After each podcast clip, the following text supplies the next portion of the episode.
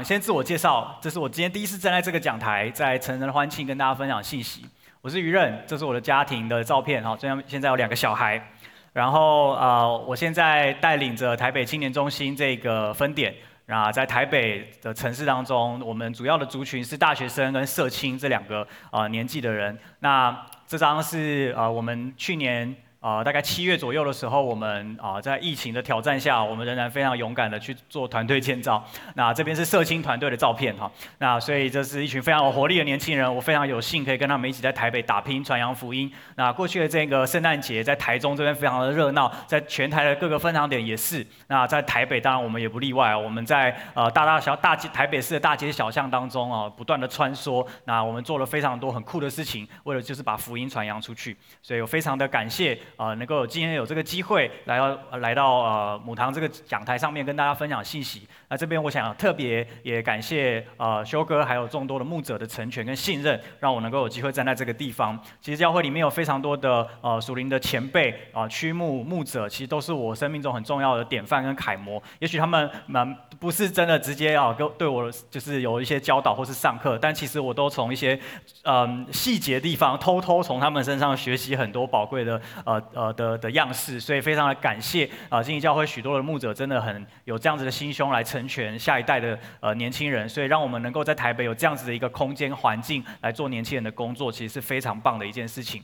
好，嗯，今天我们要谈的信息是拥抱真实的盼望。呃，如果上个礼拜你有在我们的当中听到修哥的分享。啊、我想，或是在这段期间，不管是领业或是一些的场合，或是在跨年的时候，有听到修哥的分享，会知道我们对于新的一年，经营教会，我们领受了一个字，就是盼望的盼。我们期待在这二零二一年，我们真的盼望看见神更荣耀的作为，盼望看见神更多的啊、作为，在我们的生命，还有我们的家庭，还有我们的事业，还有我们生命的每一个领域当中彰显出来。所以在二零二一的第二场主日，我们就来谈谈怎么样去拥抱真实的盼望。我想。我们每一个人都拥有过盼望，或者更更啊、呃、更常听到的词可能是希望，特别是在新年的时候，我们都会定什么？新年新希望，对吗？我不知道各位家人，你今年的新希望是什么？或是你定完今年的新希望了吗？那我们今天要谈的盼望跟这些新年新希望有什么样的不一样呢？我们通常在定新年新希望的时候，你会定哪一些的？你会定下哪一些的目标？可能会在工作上有一些的发展的目标，可能是在关系上面有一些的目标，可能是在家庭当中有一些的期待。也许你的期望是可以期待更多的时间跟孩子来相处，也许你的希望是在公司上面能够有更多的啊、呃、更多的业绩或是更多的机会发展的机会。也许你的希望是啊、今年可以找到你人人生中的另一半。也许你的希望是哇我今年可以把圣经再读完一遍。甚至有一些人，我们的希望更寄托在一些更无法控制的事情上面，譬如说，我们希望疫情能够变好，或是我们希望啊、呃，我们的投资的股票，或是投资的任何一个标的物，能够能够随着啊、时间的发展能够涨起来，我们可以从中获益。我们发现，其实有很多的时候，我们所希望的事情，不一定是能够发生的事情，甚至很多时候，我们自己定定的有关自己的生命的希望，也常常是希望，而不一定有把握可以做到。所以这也是为什么每一年我们都在定新新新年新希望，因为就表示有一些事情在过去的这一年我们没有成功的完成，所以我们在新的一年我们给自己一个新的机会开始。其实这没有不好，只是这毕竟就是希望，它是一个我们生命中的一个渴望，一个一个期待。但是这跟今天我们要讲的真实的盼望其实是不一样的，其实是不一样的。所以今天我们要从圣经来看，到底神所呃。应许的盼望到底是什么？那这个盼望跟在我们的生命当中，特别在这个二零二一年的开始，要怎么去影响我们？怎么去带领我们？今天的故事发生在亚伯拉罕的身上。亚伯拉罕，我相信大家都非常的熟悉，特别对许多在教会一段时间的人来说，特别在惊奇教会很长一段时间人来说，亚伯拉罕基本上是你会一直听到的一个人物。特别是在啊，像今天我们有一万对不对？好，然后我们在 E2、E3，我们在甚至说的培育课程里面，我们一定会不断的讲到亚伯拉罕的福，多产倍增掌权的祝福，要在每一个基督徒的身上，每一个上帝的儿女的生命当中要发生。为什么我们这么的常常提到亚伯拉罕？因为亚伯拉罕对于所有的基督徒来说是非常重要的一个信心伟人。在他的生命当中有非常多传奇的故事，而这些传奇的故事所带出来的结果，就是我们认知到亚伯拉罕是一个大有信心的人，而这个大有信心的人，使亚伯拉罕成为所有因着信耶稣而得着这个祝福的人的标杆，或是我们所谓的祖先。所以圣经上告诉我们，借着信心，我们都成为亚伯拉罕的后裔，可以领受亚伯拉罕的祝福。所以常常在教会里面，我们就会听到亚伯拉罕这个字。好，这个这个名字哈，那今天我们想要把时通回到亚伯拉罕很起初的刚登场在圣经的这个文本当中，登登场在历史的舞台上的时候的一个小小的故事里面。这个时候的亚伯拉罕其实就跟你跟我一样，都是很平凡的人，他的信心还没有经过考验，还没有被称为信心的伟人，他是一个平凡人，但他是一个尊贵的人，他是一个他是一个。善良的人，他也是一个敬畏上帝的人。所以今天的故事，我们会从创世纪第十五章第一节开始看。那在你的周报上，我有截录了几个经文，但是今天我想在 PPT 上，我想更完整的呈现这个故事的背景。所以我想邀请大家，我们先大声的来来读这段经文，第一节到第三节，请。这是以后，耶和华在异象中话对亚伯兰说：“亚伯兰，你不要惧怕，我是你的盾牌，必大大的赏赐你。”亚伯兰说：“主耶和华，我既无子，你还赏赐我什么呢？并且要承受我家业的是大马士革人以利以谢。”亚伯兰又说：“你没有给我儿子，那生在我家中的人就是我的后嗣。”好，我先简单介绍一下这个故事的背景。这个故事的背景是亚伯兰，亚伯兰就是亚伯拉罕啊。亚伯兰呢，刚离开他的本族本家，来到迦南地这个陌生的地图。而他当他来到这个地图之后呢，上帝就给了他这个祝福。哦，那在就是上帝就应许他这块地要成为他的产业，所以他就住在这个地方。但是在迦南地发生了一件事情，就是迦南地其实有很多其他的，也许是部落，也许是城邦这样子的一个一个民族在那个地方。所以其实城邦之间有时候会有一些的征战，会有一些的、呃，就是互相的攻击这样。那这个故事的背景是亚伯拉罕的侄子罗德被抓走了。所以亚伯拉罕就为了救家人，所以呢就从家中挑选那些精练的哈壮丁们，就是训练有素的壮丁们，三百人去打仗，想要把罗德还有他的家产全部抢回来。而上帝也大大的祝福亚伯拉罕，让整件事情的结局就是亚伯拉罕大大的得胜。这些这些烧杀掳掠的这些外族人完全无法抵挡亚伯拉罕的家里的这个这个男丁的攻势，所以罗德就成功的被救出来了。而在这个跟别人发生冲突并且得胜之后，呃，在他回来的路上呢，就遇到很多人来欢庆啊，帮他庆贺说：“哇，你真的很棒！”所以送他很多的礼物，送他很多的这些这些，他他也得了很多的战利品回来。所以其实是一个哇，人生非常美好的一个画面。而人生的美好对亚伯拉罕来说，甚至不止如此，而是在这边的经文，他发生一件事情，就是上帝又向他显现。上帝向他显现，上帝直接对他的生命来说话，直接出现在他的面前。弟兄姐妹，很多的时候，我们的生命也不断在等待跟期待这个时刻。也许在二零二零年，你有很多的祷告，很多的祈求，就是在等待这个上帝向你显现的时刻。也许你希望像亚伯兰一样是可以得胜的，是可以在征战面前，在人生的战场当中无往不利的，是可以得胜，并且把属于你的东西再抢回来的。二零二零年，我知道对许多人来说有太多的失去。也许你失去的是你的工作，也许你失去的是家庭，也许你失去生命中某一些重要的人物，也许你失去的是你的梦想，还有对未来的规划。但是，我们都想要把它讨回来。而在上帝的帮助下，我也相信这一些死去的东西可以再次的活过来。我们渴望遇见上帝的向我们显现，而上帝在这边跟亚伯兰说：“亚伯兰，你不要惧怕，我是你的盾牌，必大大的赏赐你。”哇，这个应许太棒了！这应该是我们所有的人在二零二一年我们都想听到的一句话，对吗？上帝对你说：“不要惧怕，我是你的盾牌，必大大赏赐你。”所以换句话说，当我我们听到这个祝福，你可以想象这个画面吗？就是上帝出现在你面前，跟你说。我要大大的祝福你，我是你的盾牌，你不要害怕，我要大大祝福你，我要赏赐你。哇，你真的是兴奋的不行，所以你可能痛哭流涕，你可能热泪盈眶，你可能哇拍手赞美神，觉得哇上帝要大大赏赐我了。可是你注意到亚伯拉罕的反应真的很有趣，我们来看一下亚伯拉罕的反应。我特别帮大家 highlight 了一下，亚伯兰说：“主耶和华，我既无子，你还赐我什么呢？”这句话哈和合本讲起来很委婉，白话文一点就是。上帝啊，我又没有孩子，你给我这些东西干什么？大概就是这个意思啊。你你要祝福我什么？你祝福我这些东西有什么用？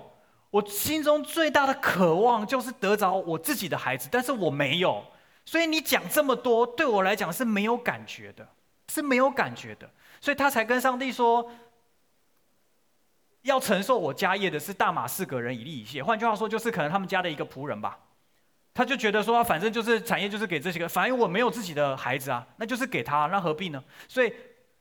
亚伯兰甚至进一步的跟上帝挑衅说：“你没有给我儿子，那生在我家中人就是我的后嗣啊！所以你给我这些祝福，我还不是给别人？你给我这么多祝福干什么？你有注意到亚伯拉罕为什么会有这个反应吗？如果是你，你会不会有这个反应？有一种情况会，就是当你生命中有一件事情对你非常的重要，但一直没有被满足的时候。”亚伯拉罕其实是在跟上帝抱怨：“你明明知道我最想要的就是孩子，可是你偏偏不给我孩子，你偏偏给我一堆我用不到的金银财宝，你偏偏给我一堆我我拥有，但是我觉得那那没什么。这这些不管是打仗胜利，或者是这些的产业，可是我没有孩子。各位弟兄姐妹，我们的生命就是亚伯拉罕，我们常常专注在我们生命中最大的缺憾，那些经年累月的缺憾，在我们的生命里面是我们最。”放不过去的东西，我们不断的看，不断的看，我没有，我没有。但是当上帝给我们的这些祝福，对我们来说却是好像理所当然。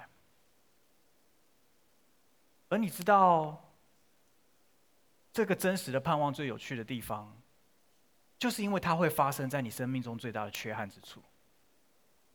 上帝所给我们的真实的盼望，是发生在你生命中最真实、最大的缺憾的地方。那里是盼望的原点，那里是盼望降下来的地方，那里是你领受盼望的地方，所以。各位弟兄姐妹，我想要跟你分享的是，我们不必灰心，因为亚伯拉罕跟我们一样，生命中是有极大的缺憾。可是，在这个缺憾当中，上帝赐下了他的盼望。所以，我们来看一下上帝是怎么回应的。呃，上帝在呃创世纪接下来十五章第四节跟第五节是这样说：第四节我来念给大家听。耶和华又有话对他说：“这人必不成为你的后嗣，你本身所生的才成为你的后嗣。”上帝给了亚伯拉罕一个应许，是你自己生出来的孩子。才会是继承你产业的人。换句话说，他跟亚伯拉罕说：“你会有孩子。”然后呢，我们一起来念第第五节，好不好？预备来。于是领他走到外边，说：“你向天观看，数算众星，能数得过来吗？”又对他说：“你的后裔将要如此。”哇，这边我们看到了什么？这边我们看见的是上帝的浪漫。我看到这段经文的时候，我觉得上帝很浪漫。嗯，在座的各位，如果你是已婚男士哈，大概经历过一个桥段叫做求婚啊。那这个求婚是什么呢？就是你精心预备一个惊喜给你的未婚妻，希望她可以在看见这个惊喜，你所为她预备的一切的时候，点头答应你的求婚。你知道上帝就是这样，他为亚伯拉罕预备了满天星空，然后呢，在他的朋友。呃，心情最低落，跟他抱怨说我没有小孩，你就是不给我小孩的时候，跟他说好了，走看星星，就带他去外面看星空，哇，好浪漫啊，好浪漫，这是上帝的浪漫。上帝借着这个星空，带给亚伯拉罕一个祝福跟应许，是你的后裔将要如此，将要像天上的星一般的不可胜数。你的星空是什么？你的星空是什么？亚伯拉罕的星空是在他最深的缺憾当中，他所领受到的这一片星空对他而言，我相信亚伯拉罕每天都可以看星空。可是为什么这一天的星空对他来说这么的特别？因为那是来自上帝的应许跟祝福，那是来自上帝的一份真实的盼望。这个盼望应许要给他一个从他而出的孩子，而且这个孩子所衍生出来的主意将遍满天下。你的星空是什么？也许是你第一次来到教会的时候，你所感受到的，像今天的这个见证的姐妹所分享的，来到教会时候听到修哥的分享，修圣经中的真理，就热泪盈眶；在祷告的时候痛哭流涕，那份喜乐、那份感动是真实的。你的星空是什么？可能是在你一万的时候，第一次领受预言的那个时刻，你所感受到上帝对你的心意跟生命的带领。你的星空是什么？你的星空可能是在你的生命中遇到低谷的时候所所所领受到的一个 QT 的经文，又或者是在见证发生的当下那个刻骨铭心的转变所带给你的意义，那些是你的星空。这一些的星空会成为你生命中的一个拼图，拼凑出上帝在你生命中那伟大的计划。所以上帝跟亚伯拉罕说：“你的后裔将要如此。”而圣经最后说，亚伯拉罕信，用信心来回应这份美好礼物。所以第一个标题我要给你的是：真实的盼望是一份礼物。真实的盼望是一份礼物。亚伯拉罕这个故事是距今四千多年前的某个夜晚发生的，而人类的历史就因着这一场浪漫的对话，彻底的被改变。他所影响到的这个祝福，所影响到的不只是亚伯拉罕这个个人，也不只是他这个家庭家族，甚至不只是他后来衍生出来的以色列人的这个民族，更是影响到世界上许许多多，包含今天在座、在现场、在线上、在分堂点每一位相信耶稣的人。我们被圈在这个盼望跟应许的里面，所以今天的主题经文是这样说的：他说，但愿使人有盼望的神。我想邀请你可以把这“使人有盼望”这个词圈起来。使人有盼望，圈起来。神是让我们有盼望的神，而真正的盼望也是从神而来的。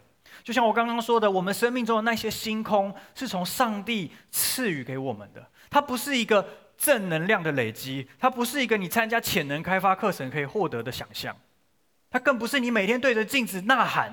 鼓励自己所能够带给你真实的改变，这个真实的盼望只有一个单一的源头，是从神而来，是从这位爱你的天父、爱你的神要在你的生命当中赐给你的礼物。这是一份礼物，这不是人可以创造出来的奇迹。在我的信仰刚开始启蒙的时候，嗯，差不差不多是高中一年级的左右。我从小在教会长大，也在基督教家庭当中呃熏陶。可是实际上对我来说，呃，信仰这个东西还是太遥远了，还是太难理解了。但到了高中一年级的时候，我开始看到很多生命中美好的哥哥姐姐的榜样，我开始对信仰产生很大的好奇。但是因为我懵懵懂懂，而且对于信仰还有太多没有经历过的事情，所以其实不是很明白。那就更不用提人生意象这种这么遥远啊宏大的哈抽象的东西，基本上是没有办法想象的啊，基本上是没有办法想象。我只知道我心中有个渴望，是我很希望可以被上帝使用。可是当时呢，我是一个个性非常内向跟害羞的人。现在已经没有人相信这件事情了。但是我那时候害羞到一个程度是，当我进到小组里面，我需要分享任何事情的时候，我是讲不出话来的。我我会觉得很很很很尴尬，或者是很很很不知道该怎该怎么自处。所以。严重到一个程度，我的辅导还跑去跟我的妈妈说：“呃，你的孩子在教会里面都不讲话，每次问他什么他都不知道，你要不要回去问一下他到底知不知道 啊？”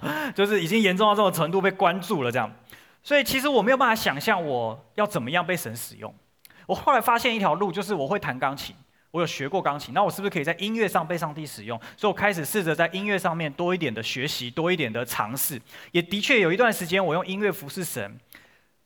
但是当我以为我可以躲在乐器的背后，这样子的服侍神、被神使用的时候，我我当时却常常在闭上眼睛的时候会领受到一个一个梦。我之所以称之为梦，不是不是因为我睡觉的时候想到，而是因为那个画面对我来讲太不可思议、太遥远、太不可能了，所以我把它称之为一场梦。它好像一场梦一样，不知道到底会不会实现，也不知道我想不想要它实现。但是那个画面却很真实的，常常出现在我的脑海里面。就是我看见我一我站在台上，然后台下有很多的年轻人，不是我认识的面孔，甚至是这些面孔就是很模糊的。可是当我站在那里的时候，我我知道我在对他们说话，而我可以清清楚楚的感受到，在这个画面的里面，好像有一阵如火焰一般的热情在燃烧，整个画面是是是是很温暖的，是很热情，是充满能量的。这样子的画面。三番两次的出现在我的祷告里面，出现出现在我亲近上帝的时候，出现在甚至在有时候在我敬拜的时候，会突然看见这个画面。我没有办法解释，没有办法理解，那是我生命中的很重要一片星空。我想要问你的是，你生命中的星空长什么样子？今天的我回头看看十六岁的自己，我实在没有办法想象，今天我会站在这里，用这样的方式跟大家分享信息。我没有办法想象神今天用这样的方式使用我，在我牧养年轻人的这段时间里面，我有非常多的机会跟嗯责任，需要站在大家的面前对大家讲话，对着很多的学生讲话，对着很多的社青讲话，是我现在每一天的日常。在这个过程当中，我没有办法想象多年前的自己竟然是一个没有办法在小组里面分享的人。上帝知道。你是谁？上帝知道你的生命最终会走到哪里。上帝知道你人生的剧本真正的样貌，所以上帝放下了这些星空在你的生命当中。各位弟兄姐妹，我想要邀请你抓住那片星空，那片星空真是一个非常关键的线索，是一片非常重要的拼图。愿上帝带领我们走进他对我们人生美好的计划中。然而，就如同十六岁的我到今天也经历了十多年的过过过程，亚伯拉罕的人生并没有看见星空之后，隔天孩子就出生。相反的，亚伯拉罕等了很久。我们来念一下《创世记》十六章三到四节，预备来。于是亚伯兰的妻子撒莱将使女埃及人夏甲给了丈夫为妾。那时亚伯兰在迦南已经住了十年。亚伯兰与夏甲同房，夏甲就怀了孕。他见自己有孕，就小看他的主。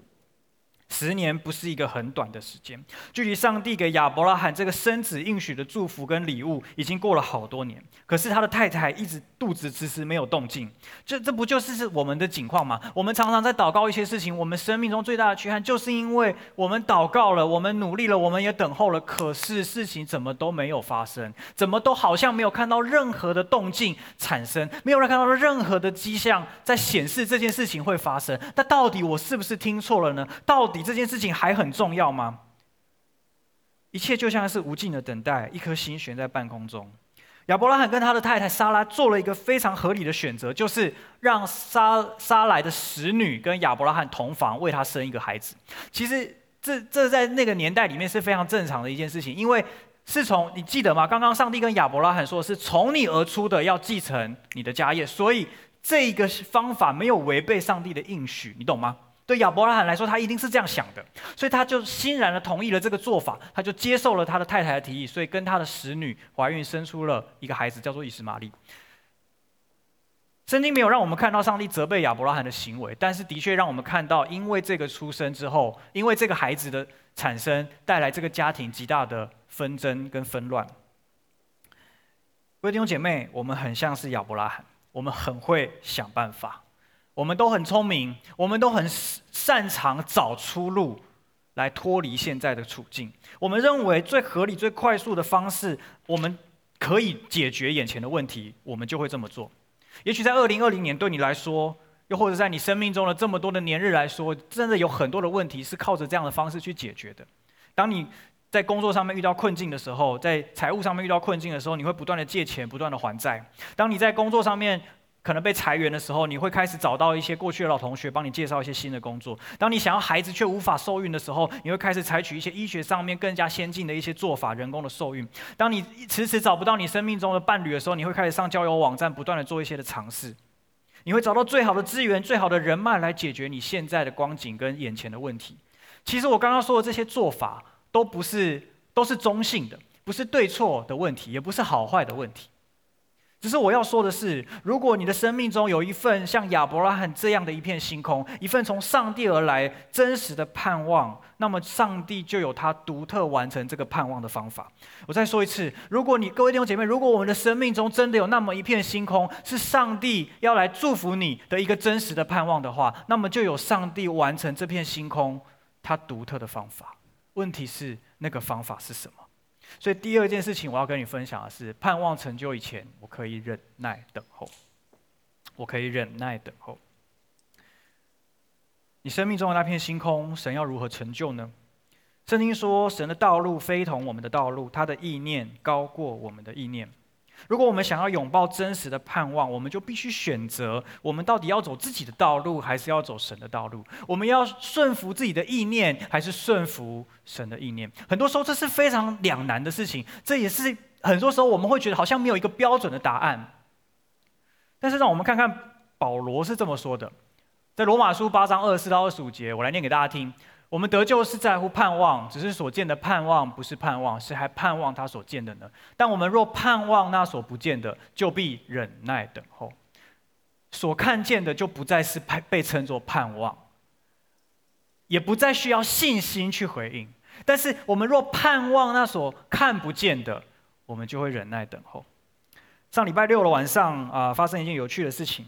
我带着我三岁多的儿子走路回家，啊，从教会要走回家，因为台北我们很常走路这样。那是一段我每几乎每天都会走的啊、的的路径。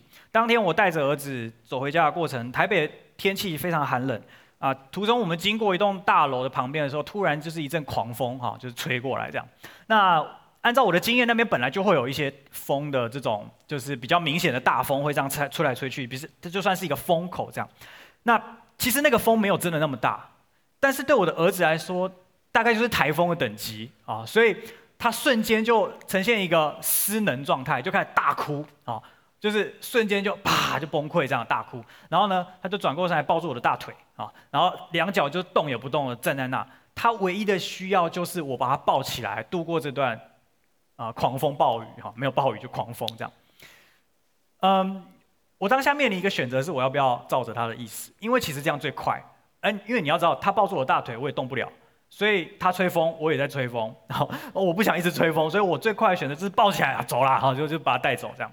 同时，我其实看到眼前有，就是按照我的经验，我知道前面有一个有一个就是屋檐哈，那个屋檐下面其实是没有风的，因为每天经过那边嘛，所以很清楚那边的路况，所以这个距离其实很短，大概大概差不多半个街区而已，就是可能一个路口而已。所以我我我就觉得这这件事情很简单，我抱着他就走过去，然后就进去就没风了，他就不会哭了，这是最快解决问题的方法。可是当下，因为一方面因为我手上拿了一个东西，另一方面是我觉得这个孩子可能需要试着去相信。嗯，就是试试着去承受一下这个风阻，不要不要一遇到风就就这样哈，就不能总不能人生一辈子都这样哈，所以我就觉得要好像要给他一点练习的机会，所以我我就我就试着跟他沟通说，呃，他的小名叫做跑跑哈，我就说跑跑，你看前面有一个屋檐，我们去到那个屋檐就没有风了，可以吗？可以吗？我们过去好不好？想当然他是没有办法理解的，屋檐跟他旁边的风到底有什么关系？在他的立场，在他的视角里面是看不见那个屋檐的，视觉上他可以看到，可是，在他的意识当中，他的感受里面他是看不见的。各位弟兄姐妹，我们生命中的盼望常常是我们看不见的，我们生命中的盼望常常是我们看不见的。可是，就是因为我们看不见，所以我们很难意识到我们的盼望已经来到。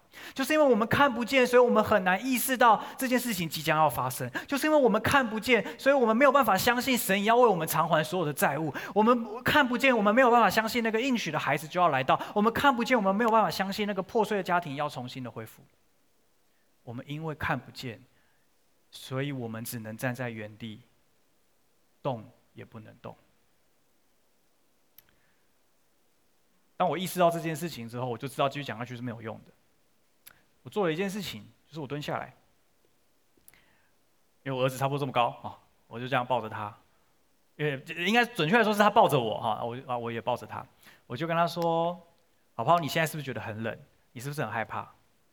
如果你真的很冷，你真的很害怕的话，爸爸让你知道，爸爸也很冷，爸爸跟你一起在被风吹。”但是你愿不愿意相信我？前面有一个地方没有风，我带你走过去好不好？我们用最快的速度走过去。如果你愿意的话，我们现在就可以走过去，很快就不会有风了。如果你没有办法选择，你没有办法相信我的话，我们就只能停在这里吹风。但是我会陪你一起吹风，但是我们就只能继续吹。你愿不愿意相信我？我们走过去，前面就没有风了。经过一番折腾之后，沟通之后。这个故事的结局就是一对父子非常快乐的在风中奔跑，然后奔进屋檐下。嗯，当我进到屋檐里面的时候，的确就没有风了。我看着我孩子的眼睛，我看到了一个宝贵的东西，叫做信任。各位，你的天赋是在风中跟你一起承受这个冷风的神，他没有离你很遥远。他没有不不食人间烟火，他没有不知民间疾苦，他没有忽略你正在忍受的这些过程，但是他想邀请你跟他一起走这趟信任的旅程。他想邀请你跟他一起经历这个信任的过程，以至于他可以从你的眼中看见那份信任的回应。上帝给我们盼望，给我们应许，那是一份礼物，而我们需要用信心，或是我们对他的信任来回应。这是上帝想要看到的，所以要忍耐等候，不是一个消极的事情，它并不是一个消极的态度，而反而是一种积极的状态，是我们带着忍耐跟等候的心去信任他，做他要我们能够做的事情。对我的儿子来说，他要做的事情就是往前走，相信我；对亚伯拉罕来说，他要做的事情是他相信神会带下这个应许在他生命中，所以他只要好好的壮大他的家家业，壮大他的产业。自然会有后代出现。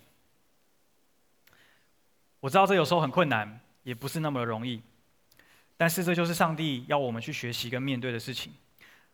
我们把焦点拉回亚伯拉罕的故事，在他的跟使女生下这个孩子以实玛利的时候，圣经告诉我们，当时亚伯拉罕是八十六岁，也就是说，他来到迦南地的时候可能七十几岁，然后到八十几岁的时候生下了第一个孩子。但这个孩子不是从撒拉而出的，而接下来圣经很巧妙的是，就跳过了十三年，在下一次上帝向亚伯拉罕显现重生这个应许的时候，亚伯拉罕已经九十九岁了。换句话说，这十加十三，至少有二十年的时间，亚伯拉罕是看了星空，每天看，却什么都没有发生的。但是你知道，上帝很有趣，上帝在时间快到的时候，再次的出现，跟亚伯拉罕说：“我要给你这个祝福，而且我要重生这个应许。”我们来看看上帝是怎么说的。我们一起来念这段经文，请。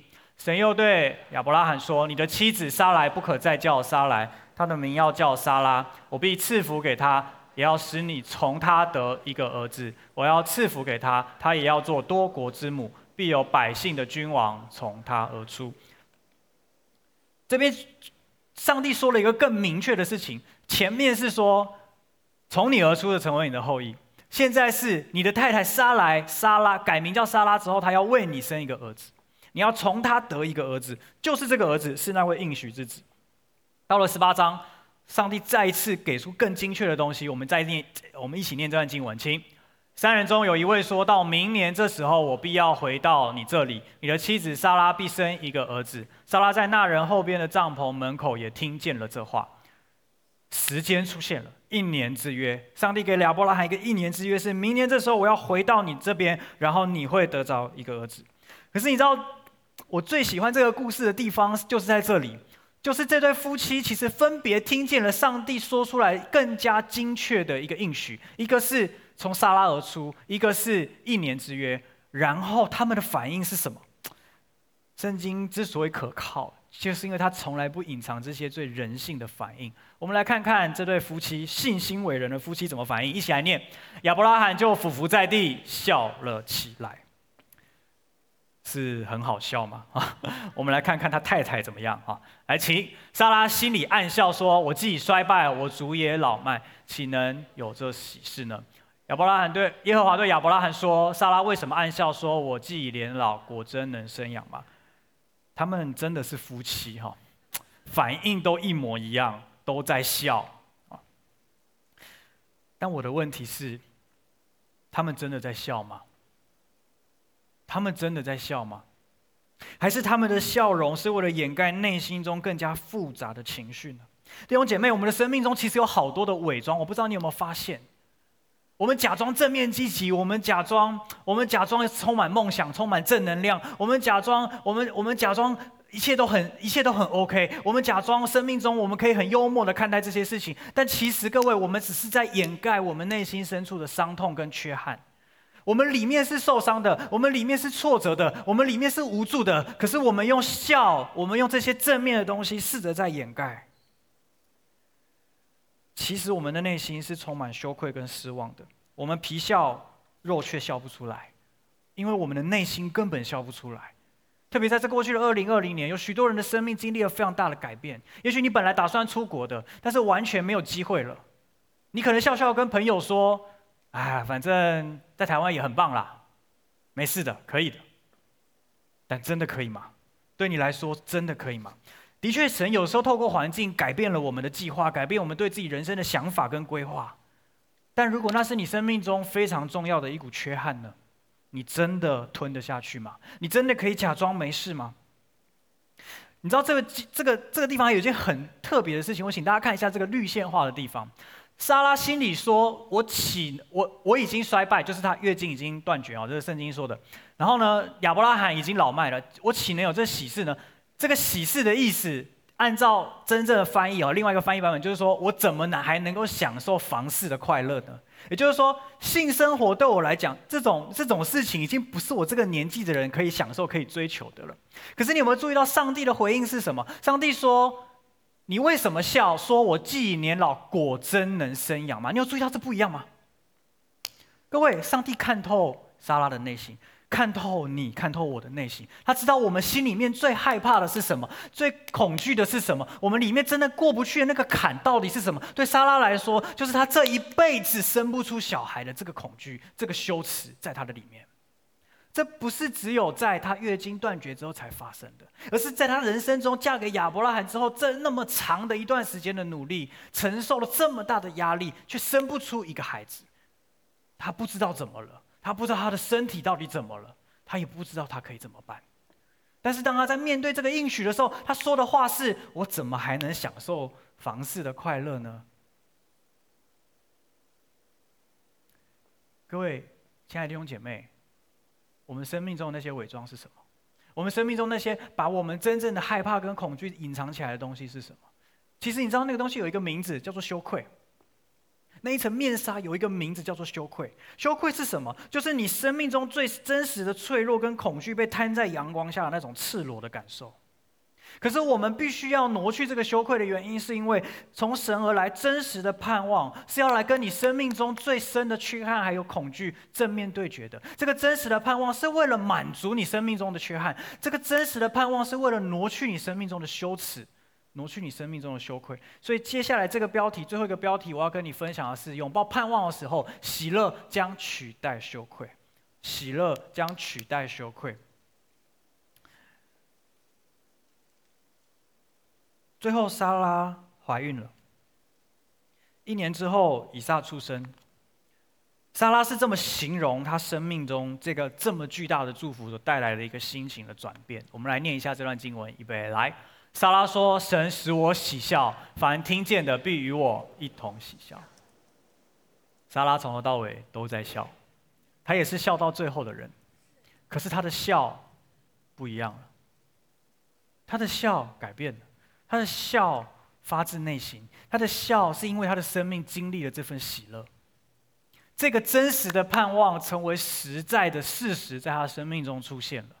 以至于他笑出来了，而且他说：“这个笑不止在我身上，是听见这个好消息的人都要跟我一起欢乐、欢喜而笑。”各位，你生命中的好消息是什么？你生命中那个让你真正开怀大笑的好消息是什么？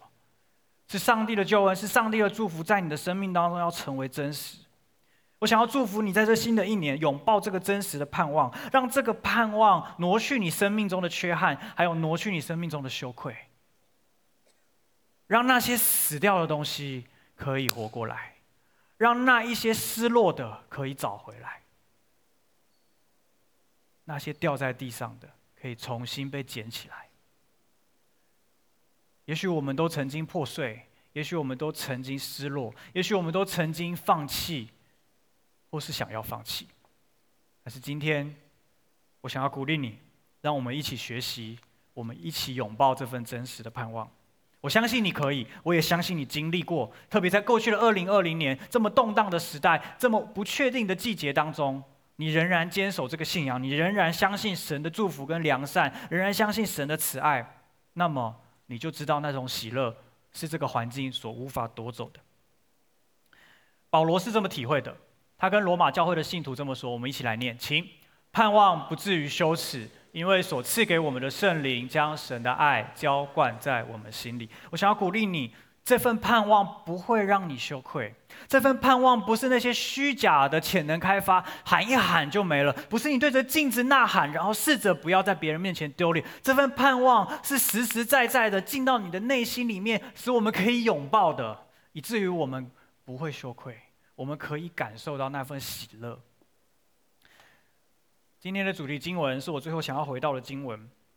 他说：“但愿使人有盼望的神，因信将诸般的喜乐、平安充满你的心。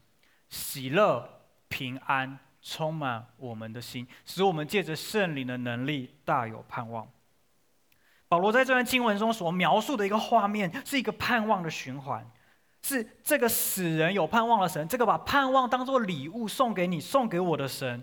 借着这个盼望，也借着我们信任还有信心的回应，会把喜乐跟平安充满在我们的生命当中，是一个可以被感知的一件事情，是一个可以经历的一种生命。而当我们拥有这个喜乐跟平安的时候，我们就可以继续的活在盼望的里面，我们就可以借着圣灵的能力，继续的有更大的盼望。我们都知道，我们终极的盼望是在天堂，是在那将来永恒的家中，享受那无尽的快乐。但在今生，也许有一些的缺憾，就像亚伯拉罕一样，是神会借着实实在在的回应来满足的，来回应的，来充满，来填补的。而这些缺憾，是为了勾勒出一个对于未来更美好的盼望。这个盼望，是我们在永恒当中所要进入的一种更与现在截然不同的生命体验。那是一个极大的祝福。所以今天的最后，我想要邀请大家去感受这份盼望，去感受这份盼望中带给你的喜乐，并且感受这个喜乐所带给你更大的盼望。对于未来，对于那些看不见的未来，对于那些无法确定的未来，我们是可以有盼望的，但不是说说而已，而是借着这份喜乐跟平安，我们可以扎扎实实的说，我们可以踏踏实实的说，我们是有盼望的。所以我想要邀请。所有的家人、弟兄姐妹，最后我们一起来宣告这三行字，让这份盼望借着你的信心进到你的生命当中。我们一起来大声的宣读，请。今天我要凭信心领受真盼望，我要带着忍耐与等候来拆封，我要喜乐的享受真实的盼望。我们再念一次好吗？预备，请。今天我要凭信心领受真盼望，我要带着忍耐与等候来拆封，我要喜乐的享受真实的盼望。一起来祷告。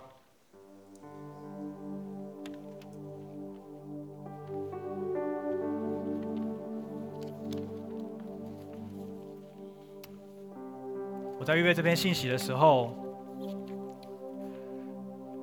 我很深的感受到，在现场，或者在分堂点，或者是在每一个荧幕前面的弟兄姐妹、来宾朋友，我们当中有许多的人，你生命中有非常深的缺憾，可能是一段已经回不来的关系，可能是你跟孩子的关系，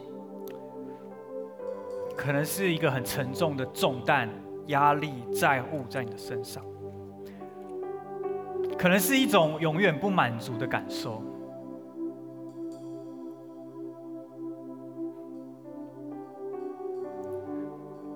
可能是一些你很想要挽回的事情，也许是家庭、事业、梦想。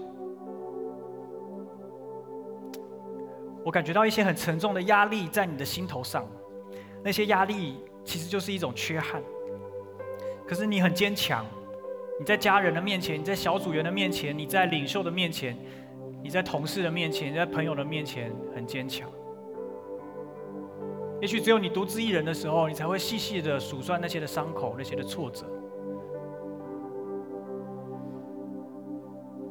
各位弟兄姐妹，我感觉到神今天要对你说，不要再隐藏。不要再隐藏你生命中最真实的痛，像亚伯拉罕一样痛痛快快的告诉我吧，痛痛快快的告诉我吧，因为我不会责备你，我不会觉得你不够坚强，我不会觉得你不够勇敢，我不会觉得你永不满足。我知道那是你生命中的缺憾，那是你生命中非常想要抓住的事物。是的，也许你对这件事情的想法有你的版本，就像亚伯拉罕一样，但这不要紧。我可以想办法，我可以跟你一起想办法，带领你走进我为你预备的版本里面。因为我最终要给你的是祝福，是喜乐，是更大的盼望。各位弟兄姐妹，今天神要祝福你，二零二一的开始，神要祝福你。那死去的盼望要再活过来，死去的梦想再次的被你收集回来，破碎的得以完全。我不知道上帝的时间表是什么，但是就快到了，就快到了，就好像上帝跟亚伯拉罕说：“我相信，如果在当时那片星空跟他说要等二十三年，我不知道亚伯拉罕愿不愿意等。可是，在快到的时候，上帝会告诉你，他会把目标越来越聚焦，越来越清晰，你会越来越清楚，盼望就在前面，就在那里，即将来到了。我想要祝福你。”你可以的，你可以来继续的相信的。同时，我们当中有一些人，你真的就是在这个忍耐的过程中，你几乎要放弃了，很有可能你已经某种形式上的放弃。真的想要鼓励你，再加油一下好吗？就再一下下，就再努力一下下，就再相信一下下，就再坚持一下下，应许跟祝福就要来到，应许祝福就要来到。最后，我想要邀请我们当中的一些人，也许你是第一次来到教会，第一次听到这样子的信息跟分享，也许你在网络上无意间收看到这段影片，你感觉好像有一个心灵的悸动在你的里面。我想要鼓励你，那就是盼望的起点，那就是盼望的开始。你说我该怎么样去回应这个盼望呢？我该怎么去领受这份喜乐的礼物呢？接下来我要做一个祷告，就是邀请耶稣进到生命中来的祷告。就像亚伯拉罕一样，他选择相信这位爱他的神，他选择信任这位他天上的父亲，以至于他可以领受这个祝福。今天这个祝福也可以借着你对他的信任跟相信，来来来到你的生命当中。所以，如果你愿意的话，我想邀请你跟我一句一句的来这样祷告：说，亲爱的耶稣，亲爱的耶稣，谢谢你带我来到这里，谢谢你带我来到这里。我想要邀请你进到我的心中来，我想要邀请你进到我的心中来，成为我的救主。成为我的救主，成为我生命的主，成为生命的主，成为我的朋友，成为我的朋友，带领我的人生，拥抱真实的盼望，拥抱真实的盼望。请你饶恕我的过犯，请你饶恕我的过犯，原谅我犯过的错，原谅我犯过的错。从今天开始，从今天开始，让我更多的明白你的心意，让我更多的明白你的心意，更多的走在你的计划中。更多的走在你的计划，带领我的生命经历这样子的喜乐，带领我的生命经历这样子的喜乐，也借着这样的喜乐，也借着这样的喜乐，经历更大的盼望，经历更大的盼望。谢谢你听我的祷告，谢谢你听我的祷告，奉靠耶稣的名，奉靠耶稣的名，阿门。如果你做了这个祷告，我非常恭喜你。上帝已经进到你的生命当中，他要带下这真实的盼望在你的里面，也要带下这样的喜乐在你的生命当中。我邀请他从座位上站起来，我们用这首诗歌回应今天的信息，也展望我们新的一年，更多的经历这个盼望。是我，你我高台，坚固磐石我信靠，你必不动摇。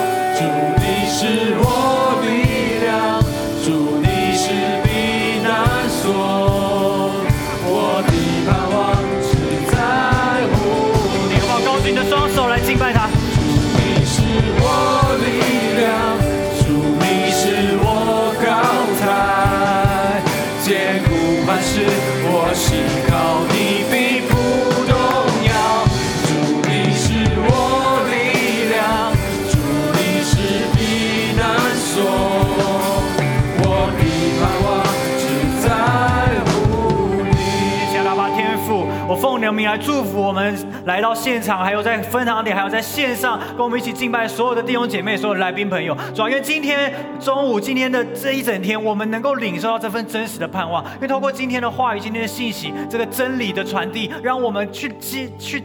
好像看见那片星空，主要在我们的眼前为我们展开那一片星空，使我们看见那个意象，使我们看见那个盼望，我们就能够继续的前进，我们就能够继续的相信。主要祝福在我们的二零二一年，祝福在这一年当中所有的挑战、所有的不确定当中，我们都借着这个盼望跟喜乐，我们可以继续的勇往直前。谢谢你，祝福我们来到这里的所有的弟兄姐妹、所有嘉宾朋友，这样祷告祝福是奉靠耶稣基督的名，阿门。